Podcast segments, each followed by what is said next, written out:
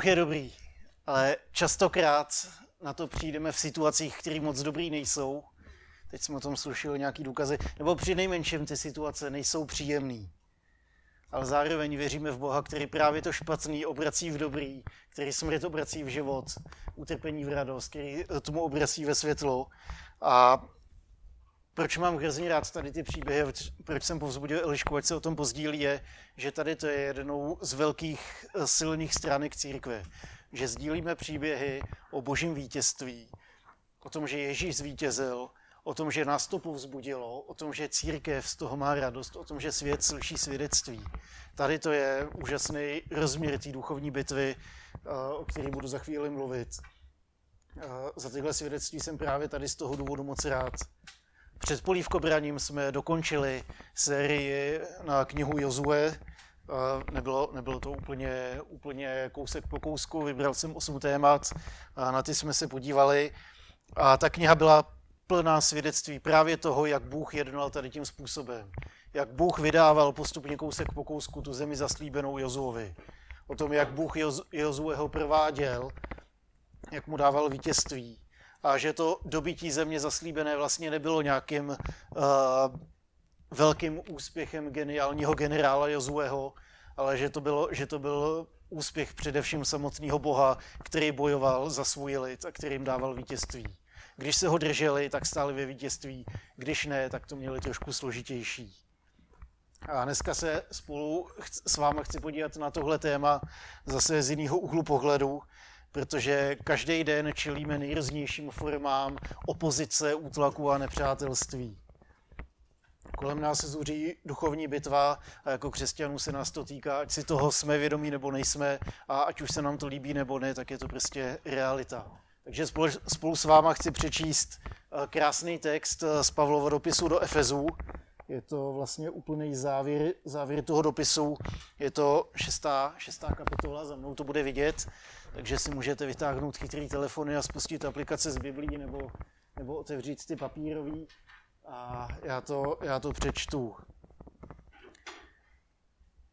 Závěrem posilněte se v pánu a v jeho nesmírné moci. Oblečte si celou boží zbroj, abyste se mohli postavit ďáblovým úkladům. Náš zápas totiž není proti krvi a tělu, ale proti vládám, mocnostem a světovládcům přítomné temnoty, proti duchovním silám zla v nebeských sférách. Vezměte si celou boží zbroj, abyste ve zlý den mohli odolat, všechno splnit a zůstat stát. Stůjte přepásání na bedrech pravdou, oblečení pancířem spravedlnosti a obutě připraveností kázat evangelium pokoje. Nad to vždy třímejte štít víry, jimž budete moci uhasit všechny ohnivé šípy toho zlého. Vezměte si taky přilbu spasení a meč ducha, jimž je boží slovo. Za všech okolností se modlete v duchu, proto vždy vytrvale bděte a v každé modlitbě a prozbě se modlete za všechny svaté. Modlete se i za mě, aby mi bylo dáno slovo, abych mohl otevřít ústa a směle oznamovat tajemství Evangelia. Jož vyslancem jsem v těchto řetězech, abych je kázal tak směle, jak mám. Takže tolik, tolik z toho textu. My žijeme ve světě plným nepřátelství. Každý den můžeme narážet na větší nebo menší formy opozice, ale otázka je, kdo je ten náš nepřítel. Kdo to, kdo to může být? Jestli je to ten pán na druhém straně přechodu, co se na mě tak divně dívá, nebo jestli je to soused, se kterým si nemůžeme přijít na jméno. Možná je to právě on, kdo zabral to poslední místo na parkování v naší ulici.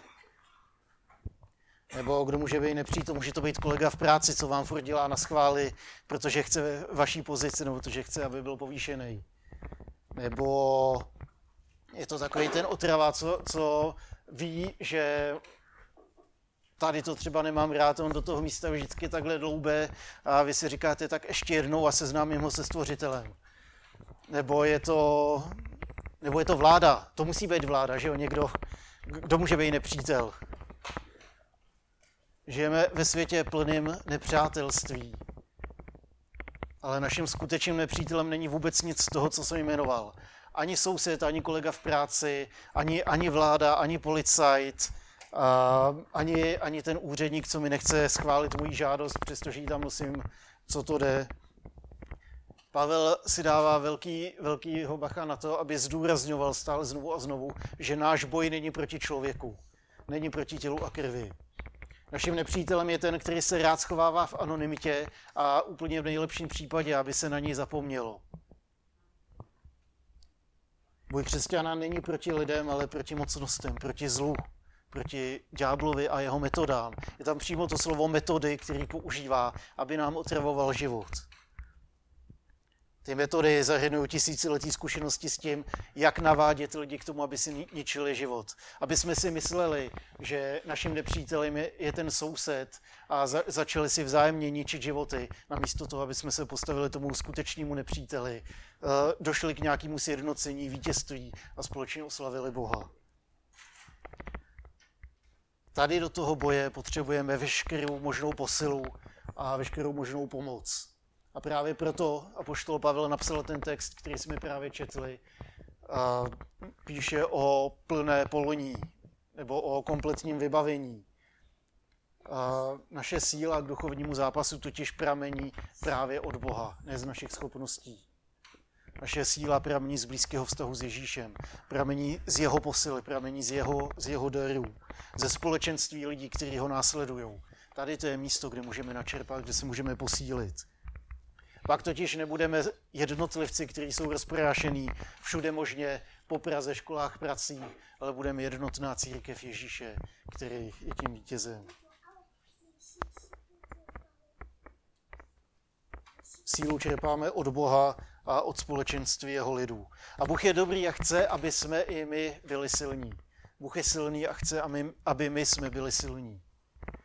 Takže si vezměte všechno, co nám dává, výborné zbraně z nejlepších materiálů a začněte je používat, abyste byli schopni obstát proti všemu, co vám ďábel hodí do cesty. Tady to je jeden z příkladů, který se mi hrozně líbil. Dává to smysl. Bůh je silný a chce, aby i my jsme byli silní. Bůh, ve kterýho věřím, nás totiž nenechá na holičkách. Neřekne nám, jo, to máte blbý, že máte takový sousedy, to máte blbý, že máte toho kolegu v práci, no to máte blbý, že na vás ďábel útočí. Ne, tady to Bůh nedělá. On nejenom, že je s námi, že s námi soucítí, ale dává nám svoji milost. A boží milost je zmocnění a síla k úspěchu. Tady to je nejkrásnější definice boží milosti, že je to zmocnění k úspěchu. Bůh nám dává schopnost obstát a sílu obstát. Protože ze svých sil a schopností dlouho neobstojíme. Možná chvilku, Možná se vydržíme jedno odpoledne hecnout a e, budeme si hrát na hodného člověka. Ale dlouho to nejde. Ale z jeho milosti, z jeho moci to jde. Své posilnění, jak to Pavel říká, posilněte se, ať můžete obstát. Posilněte se, oblečte si celou tu boží zbroj, ať můžete obstát. To slovo stát, obstát je tam několikrát v tom textu. Tak e, to svoje posilnění nespůsobíme my, to je dar od Boha, který musíme přijmout. Není to, že my se hecneme a řekneme si, tak ode dneška budu silný, ale je to něco, co přijímáme od Boha. A neobstojíme sami, proto se máme nechat posilnit v pánu. Je tam sloveso v pasivní formě, to znamená, že my nejsme ten, ten agent, který způsobuje tu akci posilnění. To posilnění přichází od Boha. My musíme být posíleni, ne že my se posilníme. My musíme být posíleni. A Bible je v tomhle krásná, že kdykoliv používá to sloveso v pasivní formě, tak to častokrát odkaze právě k boží aktivitě. My se posílit nemůžeme, proto přijímáme od Boha tu posilu. Kromě síly, kterou nám k tomu Bůh dává, tak nám dává i veškerou výzbroj a výstroj. Stejně jako římský legionář, jeho obrázek jsme tady viděli, ten má na sobě a sebou spoustu vybavení, který, který má do boje. Do bitvy nejde nakráčet jenom tak ve spotkách. To je sebevražda. Proto vojáci, proto policajti se oblíknou do nejlepšího, do nejlepší výstroje, vezmou si nejlepší výzbroj, aby mohli nakráčet do bitvy. Podívejte se třeba na vojáky v misi v Afghánistánu. Když hraje baník se sportu, podívejte se na policejní těžkooděnce, co mají na sobě. Dnešní voják, když jde do bitvy, tak si sebou nese desítky kilogramů výstroje a výzbroje. Četl jsem článek z roku 2014, kde americký vojáci v misi na Afghánistánu na sobě a sebou nosí 30 až 50 kg vybavení. Když se podíváte na ty fotbalové fanoušky, proti kterým stojí ty policejní těžkooděnci, kolik, kolik toho mají na sobě. Výstroj každého těžkooděnce váží v základu 25 kg. Další váha může narůstat v závislosti na specializaci jednotlivců. Třeba neprůstřelná vesta znamená dalších 15 kg navíc, líčí jeden z instruktorů. Potom počítejte třeba hasící přístroje, lékárničky a další potřebné věci. Není to sranda navlíknout se do plné polní. Dá to pořádnou fušku to zvednout ze země, na tož to unést, oblíknout to na sebe a na tož v tom bojovat. Na mě, když teď naložíte 50 kg brnění a, a zbraní, tak já budu mít co dělat, abych došel ke dveřím. Proto policajti a vojáci neustále cvičí a posilují, aby byli schopní tady v tom operovat dál. Proto máme nechat Boha, aby nás posilnil. On nám dává všechno, co potřebujeme a zároveň nám dává zmocní k tomu to používat. On nám dává svoji posilu. Posil ještě nám dává znova nápovědu, nejenom buďte posilněni, ale říká buďte posilněni v pánu. U Boha hledejte posilu. Bůh nám dává plnou zbroj a posilňuje nás tak, aby jsme mohli obstát. Slovo na cestu to překládá, že silní budete jen ve spojení s Kristem. Znovu, my sami ze sebe silní nejsme, ale s Kristem. Silní jsme v něm, jsme silní. Z jeho milosti, z jeho požehnání jsme silní. A cílem toho posílení, aby jsme byli posilněni, není jenom, aby jsme si oblékli plnou plodní a mohli s tím začít běhat po městě. Cílem je obstát ve zlý den. V den zkoušek a pokušení, v den útoku, v den, kdy se všechno sesype a bude to těžký. Pavel nepíše, kdyby se vám někdy v budoucnosti čirou náhodou stalo, že nerazíte na odpory. Ne. Pavel píše, až to přijde, až to na vás spadne, tak chci, abyste byli připraveni. Proto se naučte hledat posilu u pána, proto se naučte používat ty jeho dary, který nám dává, aby jsme, až, to, až nám to padne na hlavu, mohli obstát. Aby jsme mohli zůstat stát a nebyli, nebyli sraženi na zem. Aby jsme mohli obstát. Vojáci Říma měli jednoduchý úkol. Stát a neuhnout ani opít. Sám o sobě je voják zranitelný. Ale když vezmete římskou legii, když je postavíte na otevřený pole, tak jsou považovaný za neporazitelný vojsko. Stejně taky my sami za sebe dlouhodobě nemáme moc šanci, ale jako společenství, ve společenství s Bohem, ve společenství s církví, se stáváme tou semknutou legií, proti který brány pekel nic nezmůžou. Pavel si vypůjčuje ten obraz římského legionáře, který je důvěrně známý všem, stejně jako dneska známe ten obrázek toho policejního těžkooděnce nebo policajta ze zásahovky. Můžeme vidět po každý, když se hraje fotbal, po každý, když se děje nějaká problematická demonstrace nebo něco, něco velkého. Tak tady bude ilustrace za mnou, za chvíli si můžete podívat, jak se to vyvíjelo v průběhu času. Eh, proč to tady mám, je, že chci ukázat, že Bůh nám dává všechno pro to, aby jsme mohli obstát, až přijde ten zlý den. Stát, obstát se opakuje několikrát a Bůh chce, aby jsme obstáli. Nechce to jako náš šéf, který mu jde o zisk. Tak eh, chce, aby jsme obstáli, protože jinak budeme mít problém. On chce, aby jsme obstáli jako milující otec, chce, aby obstáli jeho děti. Bude to těžký, ale zároveň vím, že moje děti musí projít něčím těžkým, aby se něčemu naučili. A jakou mám radost, když obstojí v nějaký zkoušce, jakou mám radost, když přestože pořád padají a padají a padají a pak najednou si na tomu kole šlápnou, přijdou na to a začnou jezdit. Jakou mám radost, když takhle obstojí. Věřím, že Pán Bůh má podobnou radost z nás, když obstojíme. Takže Můžeme se podívat na tu výzbroj samotnou. A koukám, výzbroj ne, i vzbroj, jak tady mám překlep. Pavel začíná popisovat tu výzbroj, tak čím začíná? On začíná u opasku. Pás pravdy. Když si představím vojáka, ať už si představíte toho římského legionáře, ať už si představíte e, člena britského SAS nebo 601. skupiny speciálních sil České republiky, nebo toho policejního těžkooděnce, tak nevím jak vy, ale pro mě pásek je až to poslední, na co si vzpomenu. Přitom je to velice důležitá součást jeho výzbroje. Pavel píše o pásu pravdy, protože pravda je klíčová pro všechny ostatní součásti výzbroje. Výzbroje božího bojovníka. Pokud stojíme opásáni pravdou, tak stojíme s Ježíšem, který je pravdou. Pravdou jsme chráněni proti lži.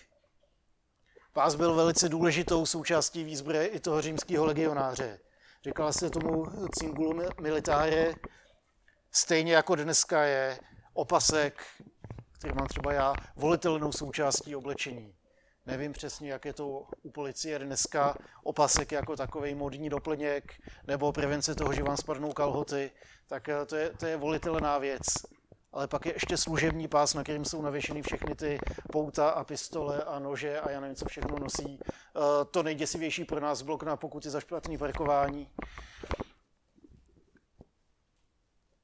Tak to je rozdíl mezi opaskem a pásem. A Pavel píše o pásu pravdy.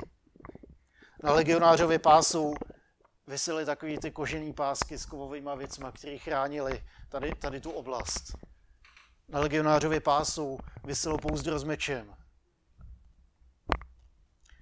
Pás držel pancíř na správném místě, takže to jeho brnění dobře sedělo, protože bylo přichycený k tomu pásu. Když si představíte toho římského vojáka, jak tam byl s tím obrázkem, tak jednou z hlavních součástí jeho výzbrojky, který se dostaneme za chvíli, je ten velký štít. A to není nic lehkého. Ten štít byl, eh, to řeknu potom, z čeho byl vyrobený. V každém případě, ať ten voják byl sebesilnější, ten štít vážil 10 kg, a ať jste sebe namakanější voják, tak nevydržíte celý den chodit takhle z rukou a držet 10 kilový štít. Proto ten štít na sobě měl takový háček, kterým se zahákli do toho pásu a ten pás pravdy držel ten štít víry na místě. Když ta víra se pověsí na pravdu, tak nevěříme v nějakou blbost, ale držíme se Krista a můžeme s tou vírou obstát. Proto měl štít tu sponu, aby se to zaháklo za ten pás a pomohlo to nést tu tíhu. Nejde věřit jen tak něčemu. Je potřeba vždycky vycházet z pravdy. Ikonickým prvkem výzbroje Římana pak eh, byla ta lamelová zbroj. Nebylo to brnění jako ve středověku, kde to byl jeden velký plát ocely, ale všimněte si, že ono to bylo z takových pásků. Bylo to 40 pásů uh, ocely, nějaký tloušťky a dohromady to tvořilo pancíř, který chrání torzo vojáka před zraněním. Dnešním ekvivalentem je neprostřelená vesta, plní to stejnou funkci. Když, když na ní střelíte, tak, tak ho to nezabije. Chrání to životně důležité orgány, plíce a především srdce. Pancíř spravedlnosti je na tom místě držen právě tím pásem pravdy. Když naší spravedlnost nedrží na místě pravda, tak se to může různě hýbat, naše srdce může být odhaleno a na to nepřítel čeká, aby tam mohl střelit. Pak nás můžou ničit různé věci, když ten pancíř spravedlnosti nedrží pravda, ale něco jiného tak co se stane, když věříme nějaké lži? Co se stane s naší spravedlností, když je to postavené na nějaké lži? Najednou už to není boží spravedlnost, ale je to třeba moje samospravedlnost, já začnu být pišnej, namyšlený a začnu vám mlátit, mlátit Biblí nebo Koránem o hlavu a říkat vám, co máte a nemáte dělat. Nebo naopak, když uvěříme nějaký jiný lži, která, která úplně schodí ten pancíř z nás, tak najednou nám do srdce můžou začít pronikat nějaký nebezpečný pocity, méněcenosti, odsouzení, falešní obvinění, provinilá myšlenka, najednou to projde naším srdcem jako šíp. Když budete chráněni neprostřelenou vestou Kristovy spravedlnosti, tak žádný slovo odsouzení, žádný pocit méněcenosti, nic takového vás nezničí a nezdrtí. Stejně jako pancíř chrání ty životně důležité orgány, tak, eh, tak ten pancíř spravedlnosti chrání naše srdce. A když je naše srdce chráněný, tak ho neza, nezasáhne ani ta pícha, že, bude, že budeme až příliš jistí sami sebou, tak nás nezdrtí ani potom nějaký pocity toho, že já nejsem dost, jak já si můžu dovolit vůbec přijít uh, k Bohu nebo k jeho lidu. Teď já jsem takový maličký. Tady to je pancíř spravedlnosti, který chrání naše srdce. Dalším prvkem té legionářové výzbroje jsou vojenské polouzavřené boty, kaligáje. Ty měly ze spoda kovových hroty, které pomáhaly držet stabilitu a pomáhaly dr- uh, tomu, aby neklouzaly. Boty jsou zároveň hrozně důležitý, protože uh, když se proběhnete po nějakém poli, tak se nemusíte bát, že šlápnete na něco, co vám uřízne palec. Boty pomáhají zlepšovat stabilitu na kluském povrchu. Kromě ochrany je ale tu obuví zdůrazňovaná především připravenost. Skauti, že jo, říkají vždy připraven, vojáci musí být vždycky připraveni. Policajt, když je ve službě, musí být připraven zareagovat na všechny možné situace. Křesťané mají být vždy připraveni vydat počet o naději, kterou máme. Petr píše, zasvědčte svá srdce pánu a buďte připraveni podat odpověď každému, kdo si vás zeptá na důvod vaší naděje. Jaký je důvod naší naděje? To je Kristus, to je evangelium. Jak je to ale s tou připraveností? Když nejsme obutí, tak, tak kolikrát eh, jenom, že někam vyjdeme na něco šlápneme, začneme, au, co to je? A pak se soustředíme na svůj palec, místo na to, aby jsme dali odpověď na otázku po naději, kterou máme. Co je zdrojem té naděje? Obutí dál souvisí taky eh, s první přezdívkou křesťanů. Víte, jaká to byla? Jedna z prvních přezdívek křesťanů bylo lidé cesty. Jeden z hlavních motivů křesťanství je následování Ježíše. Není to, že si dřepneme tam, kde je nám hezky, ale že jsme připraveni vykročit kamkoliv jde On. To naznačuje pohyb, cestování, nejde zůstat na místě. Být buď znamená být připraven vykročit na cestu, kamkoliv se pohne Ježíš. Tady to je jeden z nejkrásnějších motivů služby a misie, jak já tomu rozumím. Naslouchat a sledovat, kde Bůh jedná a jít tam s ním. Tady to je podle mě úkol církve. Ne, že já si přijdu s nějakou svojí agendou a řeknu, tak bože, teď tady mám 10, 10 bodů úspěchu a koukej mi to naplnit. Ne. To začíná tím, že já se rozhlížím, koukám, kde pán Bůh jedná a jsem připravený vyběhnout kamkoliv on, on půjde. Se vrátím k tomu největšímu kusu vybavení, a to je ten obrovský štít víry. A obdelníkový prhnutý štít s kutum.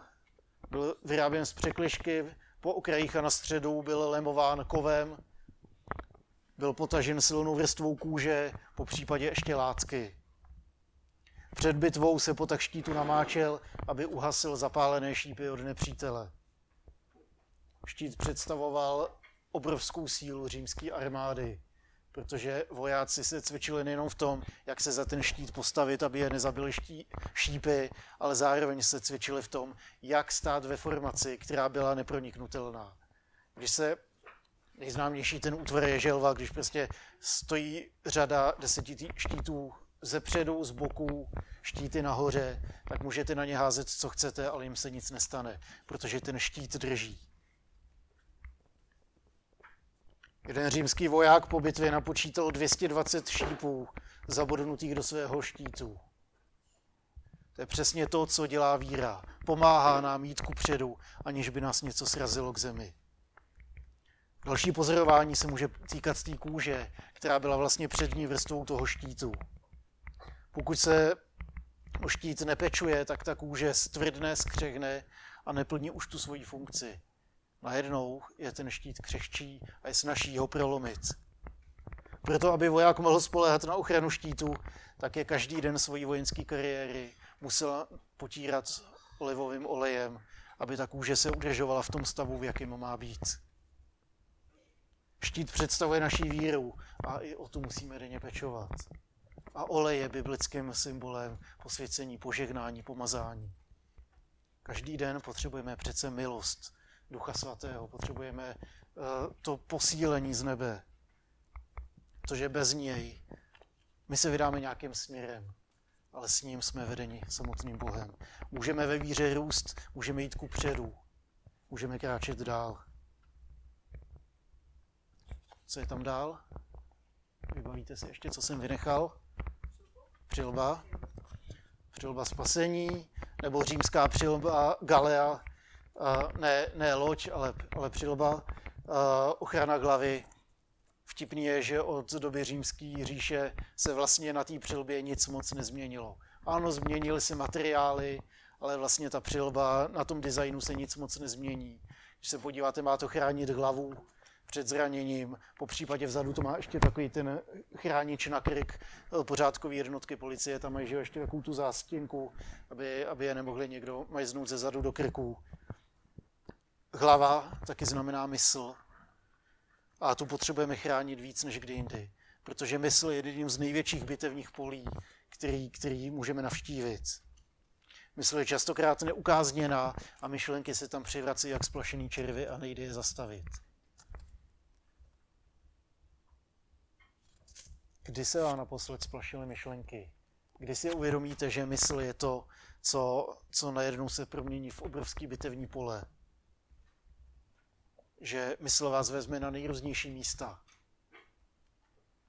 Já tady teď na vás koukám, přemýšlím, jak budu kázat a najednou tady proběhne něco a, a co tohle a co tamto a, a ta kamera stojí v pořádku a tamhle bliká počítač a, a tady hučí klimatizace a, a vypnul to někdo nebo jo a najednou už jedete. Mysl vás vezme na nejrůznější místa. Pochyby, nejistota, fatalismus. A najednou se můžete dostat na velice temné místa. Stejně tak při přípravě tady toho kázání moje mysl byla jedno velký bitevní pole. Je velice snadný nechat se svýma myšlenkama unést na nejrůznější místa. Naučil jsem se latinský názvy římského brnění. Přečet jsem půlku Wikipedie o římské armádě. Na YouTube jsem sledoval desítky minut eh, videí eh, římských legionářů, jak tam sekali hlavy nepřátelů. Úžasné věci tam jsou. v mysli se odehrávají ty nejtěžší boje.